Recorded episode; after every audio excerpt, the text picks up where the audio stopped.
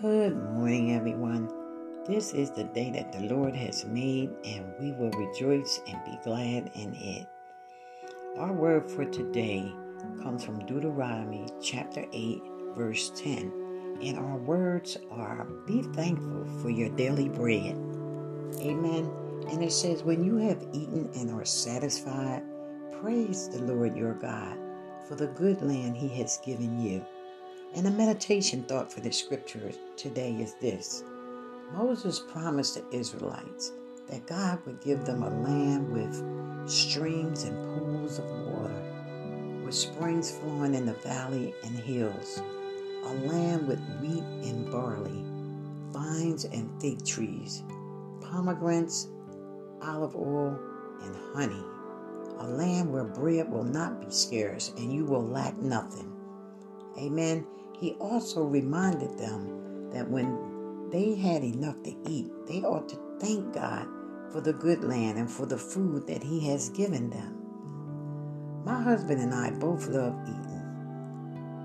We are so used to having enough or too much food that I must shamefully confess that I am sometimes so wrapped up in my thoughts when we sit down to eat that I often can't remember if my husband has said grace or not.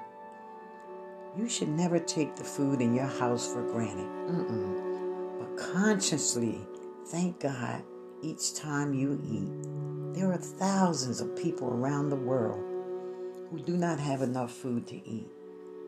When Jesus taught us to pray for our daily bread, it literally means that we must also provide for others around us. Amen. Therefore, reach out to people who are hungry and don't ever forget to thank God for your food. Amen. Pray this prayer with me this morning.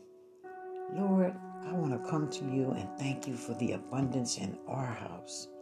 Thank you for the food that we have received from your hand.